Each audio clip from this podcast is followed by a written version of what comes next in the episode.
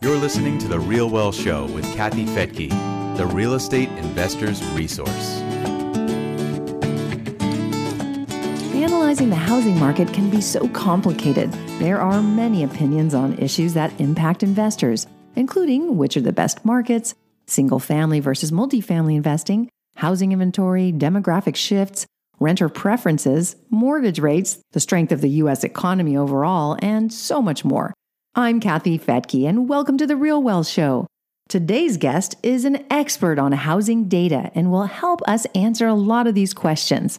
Frank Nothaft is CoreLogic's chief economist. He leads a team of economists who analyze and forecast trends in global real estate, insurance, and mortgage markets.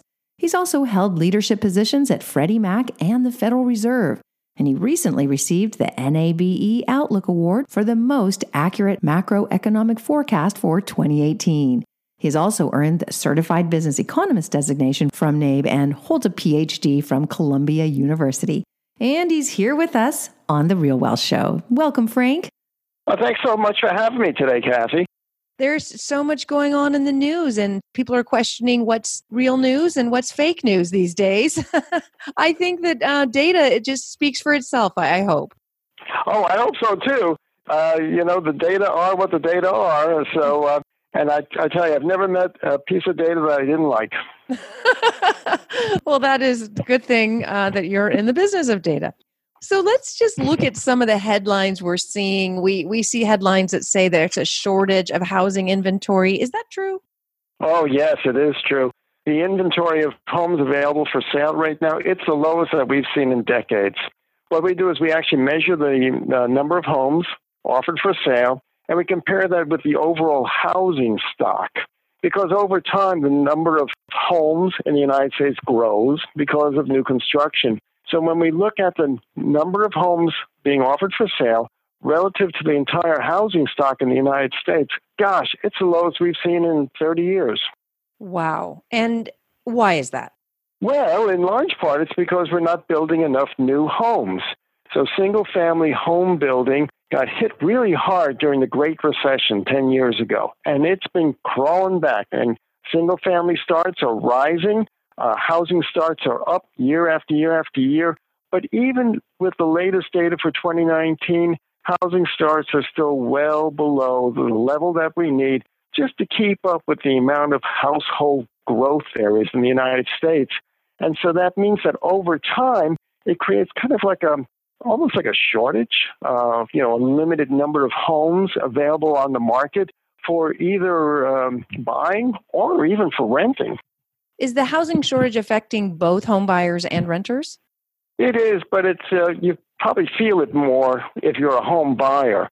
And that's one reason we're seeing home prices rise more quickly than rents. Rents are up too. For example, we measure uh, single family rent growth. Rents are up 3% nationally over the last year. That's compared with inflation running about 1.5% over the last uh, 12 months. So rents are rising twice as fast as inflation. But if we look at house prices, house prices are rising even faster than rents. In the last year, house prices have been up about three and a half to four percent. Now, when we look at the rental market, at least there's been a good amount of multifamily apartment construction. Over the last three years here in the U.S., builders have built about 1 million rental homes in apartment buildings. That's the largest number of rental homes in apartment buildings built in 30 years over a three year period. Wow. So we are producing a lot of rental homes. Uh, still, vacancy rates for apartments are at 30 year lows.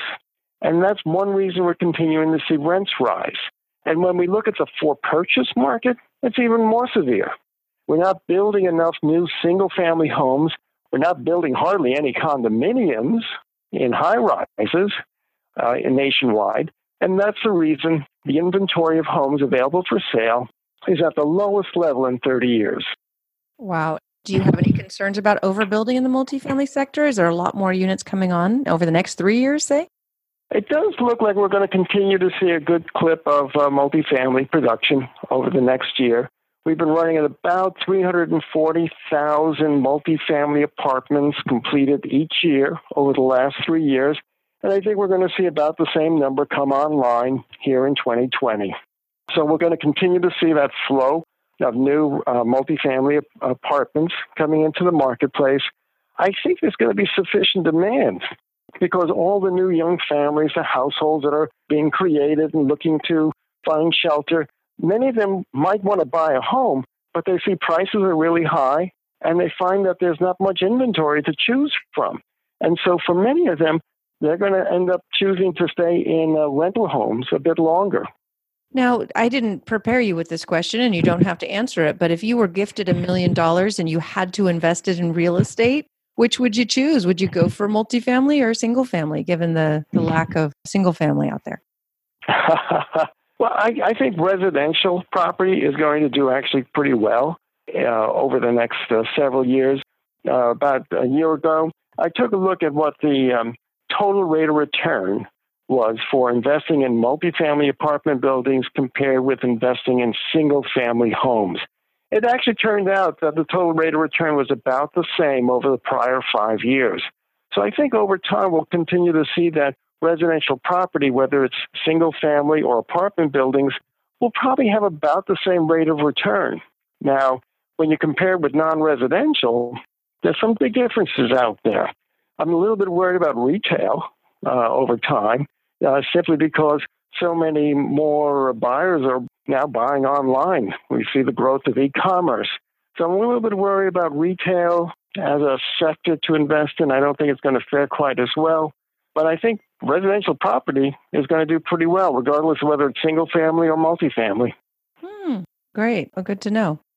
All right. So, are there certain areas that are growing faster than others where there's more of a need for housing, whether it's rental or for sale? Well, absolutely. That's true. And it's a continuation of a trend that's been going on for a couple hundred years here in the United States. Namely, the population is moving from the Northeast and from the Midwest and moving south and moving west. And that trend has continued. In the latest data we got from the U.S. Uh, Census Bureau for population in 2019, what we saw was that the states that had the biggest population increase in terms of number of people were Texas, Florida, and Arizona. And if we look at, at what states had the fastest percentage growth in 2019 compared with 2018, it was uh, Idaho, Nevada, and Arizona. And the two states that lost the most population in 2019, they were New York and Illinois. Again, a continuation of a trend that's probably been going on 150, 200 years, where population in the U.S. is gradually moving from the Northeast, Midwest, shifting south, shifting west. When we look at new home construction, the two largest markets in the U.S. in terms of new single family construction are Dallas and Houston metro areas. Both of them just top the list by far. Just in 2019, the uh, Dallas and Houston metro areas, each one of them had 32,000 new single family home sales, newly built single family homes. So those are the two big markets. And if we look at the markets that round out the top 10, four of them are in Texas, a couple of them in Florida. Those are some of the big markets where people are moving to. They're moving there for uh, affordability, for job opportunity, uh, for outdoor amenities. I didn't hear Atlanta on the list. Actually, Atlanta, I think, was in the top 10. Yes, Atlanta was in the top 10 as well. I, I thought it might be interesting. Uh, yeah, we're in the home building business as well. And uh, we've been building in Reno and in Tampa and in actually Bozeman, Montana, where we've seen a lot of growth. In fact, uh, I just got our quarterly update on that. We already have people wanting to buy homes, and and we're just breaking ground. So um, demand in places we didn't even really one wouldn't expect, and not necessarily on the map of demographic growth. Well, I tell you, one of the top markets has been Boise. Boise is booming.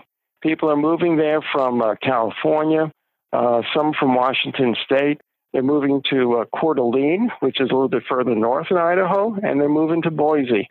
Boise is a market where we saw 10% house price growth over the last year.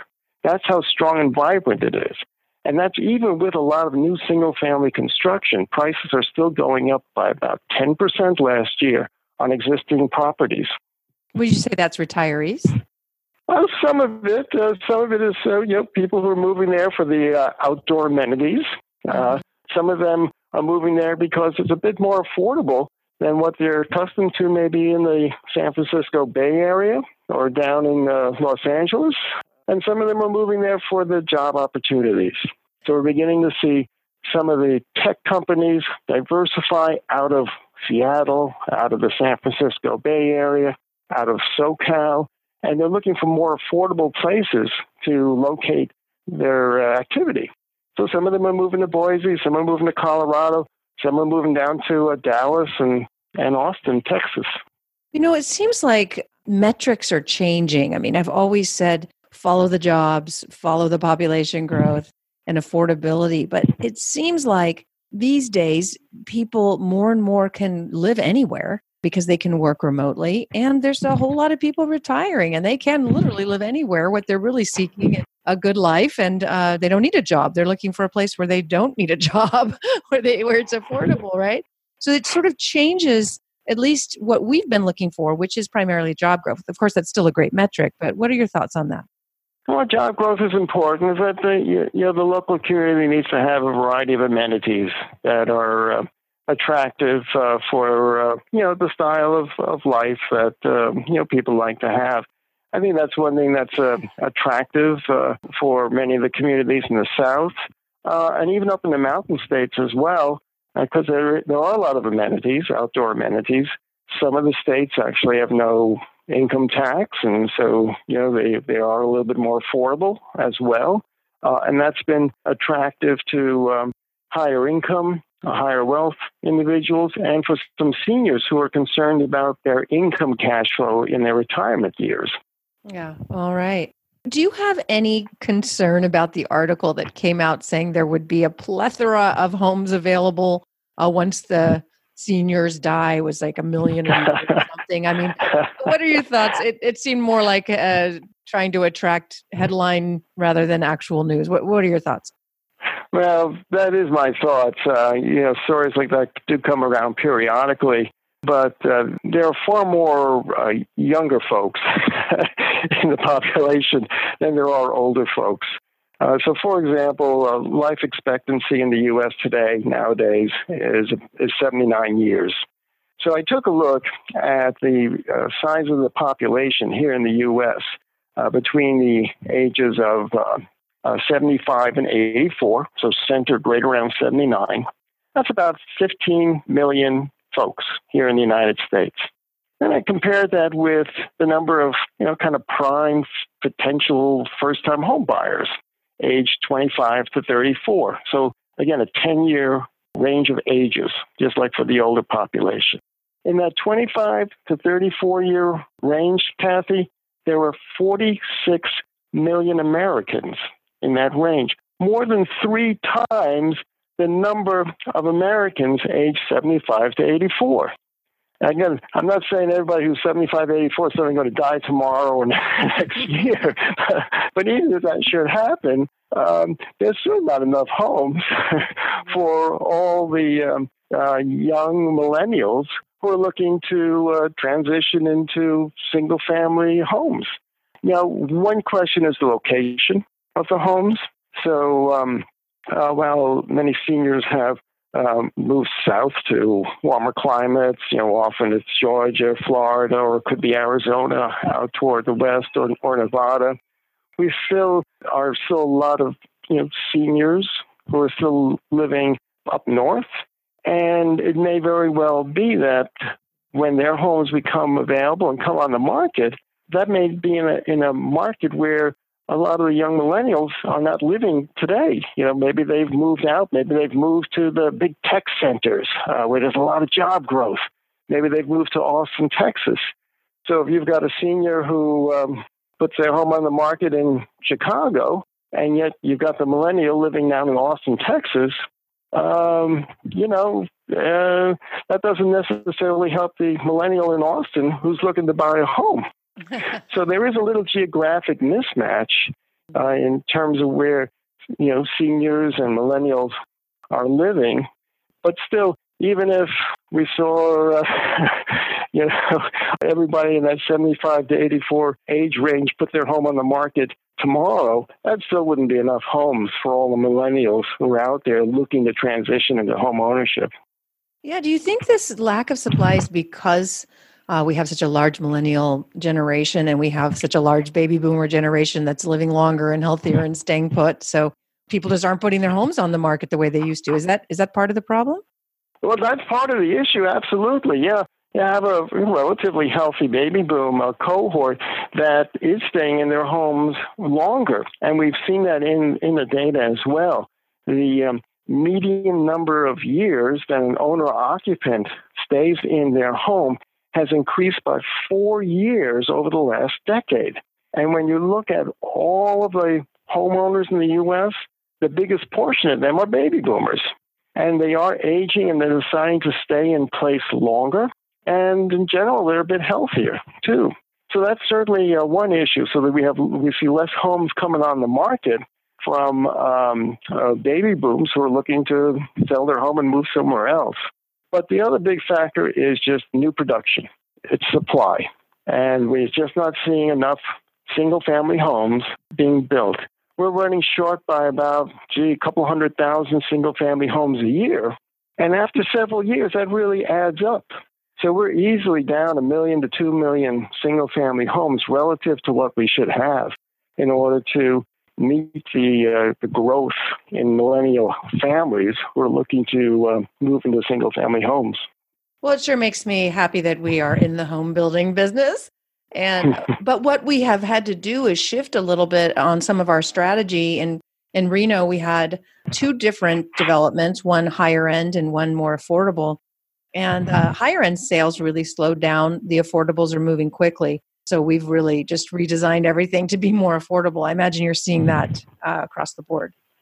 Oh, yes, absolutely. That's really been the trend over the last uh, three years or so. Developers are looking to add more affordable units because that's where the strong demand is.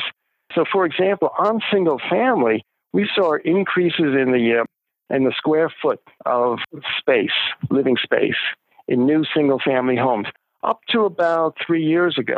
And over the last three years, the average new single family home being built is a little bit smaller each and every year.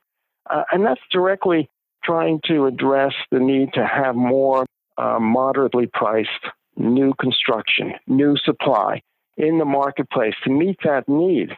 When we look at house price growth nationwide, I mentioned in, in 2019 it was about 3.5% in our national index. But when we look at it in our CoreLogic Home Price Index by price tier, where we separate out lower priced homes compared to higher priced homes, the fastest price growth is in that lower priced segment, where price growth is, is much faster than 3.5% over the last year.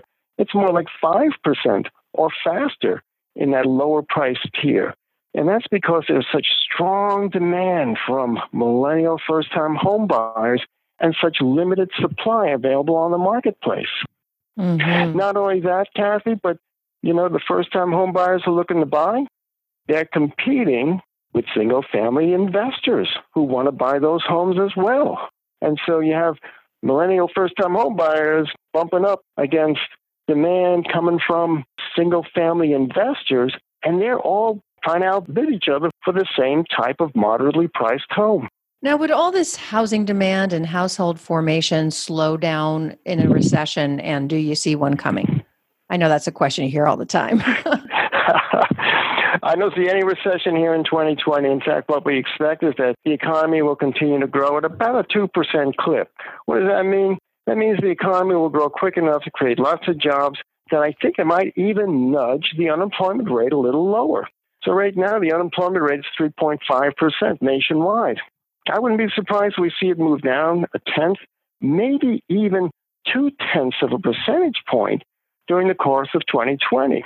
Uh, but, you know, business cycle has never been repealed. It will definitely have a recession at some point. I don't know if it'll be 2021 or 2022.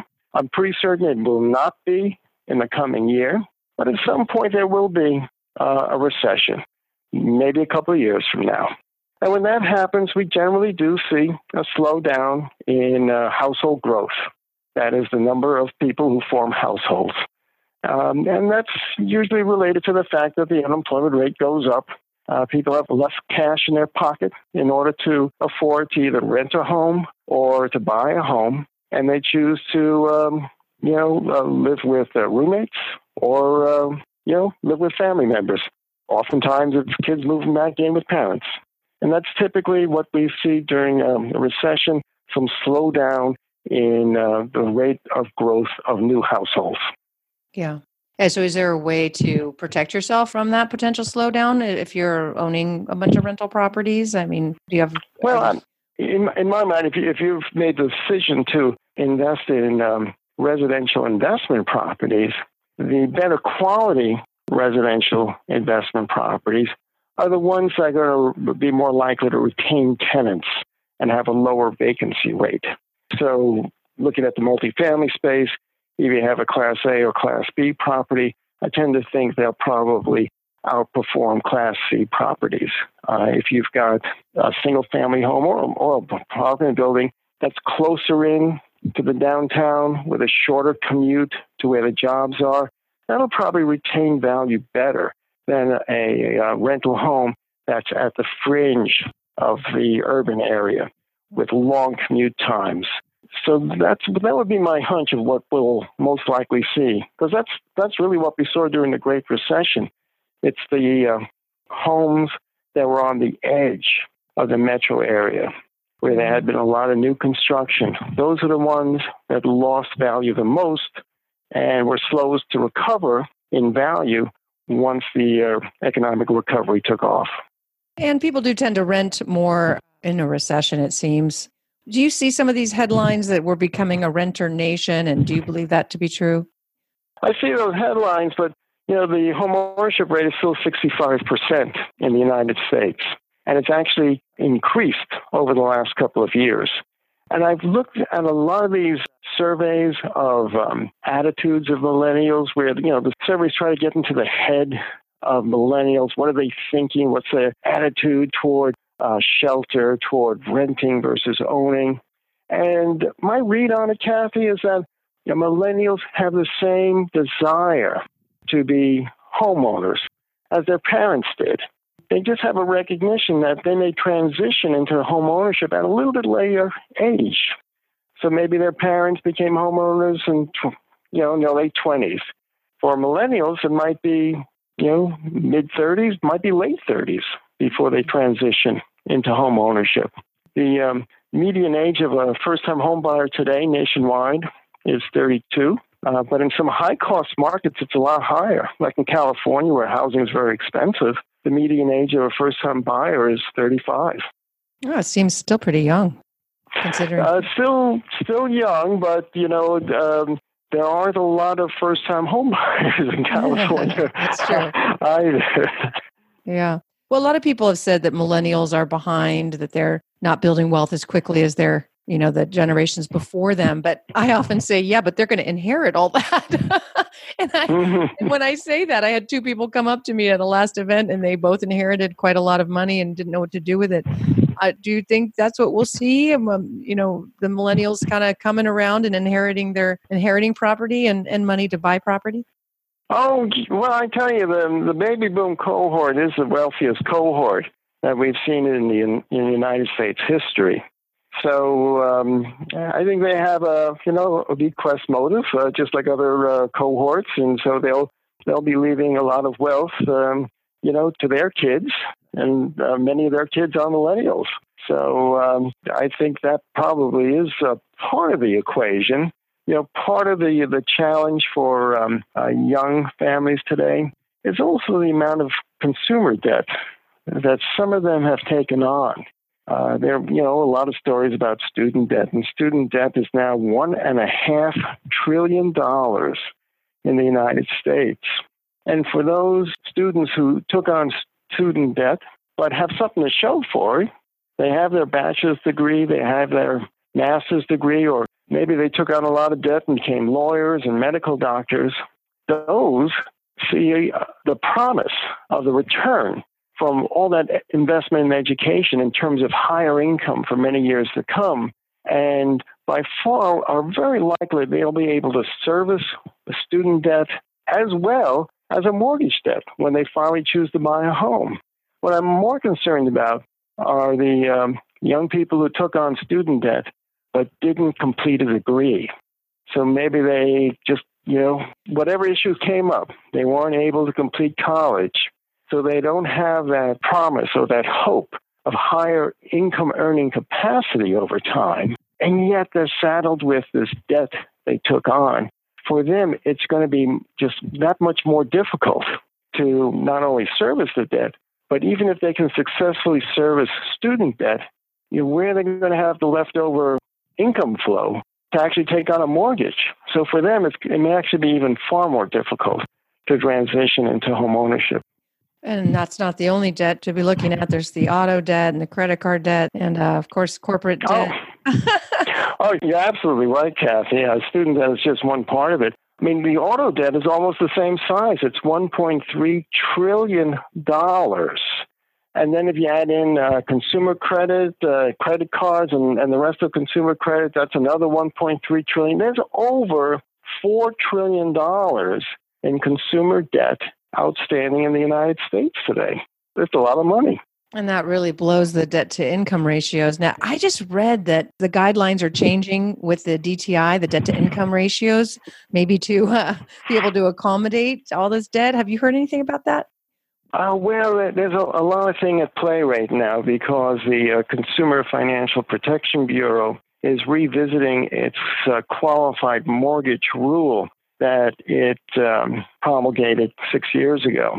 And so they're revisiting it, and some of that regulation has to do with the maximum debt to income ratio that you know lenders can underwrite mortgages to.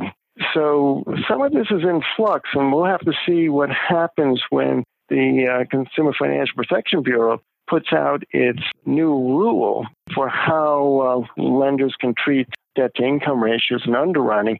And they'll be putting out this new rule, I suspect, sometime over the next uh, several months, uh, certainly within the next year. Interesting. Okay, well, uh, you know, our time is up. I just thank you so much for the wealth of information you provided today and also ongoing. It's really helpful for those of us trying to figure things out here. Well, thanks so much, Kathy, for having me uh, on today. It's been a pleasure speaking with you as well. I really appreciate it and hope to have you back soon. Yeah, thanks, Kathy. And thank you for joining me here on The Real Wealth Show. If you're around on March 14th in the San Francisco Bay Area or on March 15th in the LA area, come join us at our live event. It's free, and you'll get to meet a panel of our members who have bought income property in some of the fastest growing areas of the country, and they'll tell you about their experience, including what challenges they've had and what they've achieved. We have so many people asking us if they could talk to other investors and find out their stories, and this is a way to do it. Again, March 14th in the San Mateo area in Northern California and March 15th in the Los Angeles area. Both of these events are right near the airport, so that's why lots of people fly in to attend. We'll also have full service income property providers from Ohio, Florida, and Indiana to tell you about where the rental demand is in their markets and how you can acquire either fully renovated properties or brand new properties in their markets. You can find out more at realwealthshow.com. I hope to see you there. Bye bye.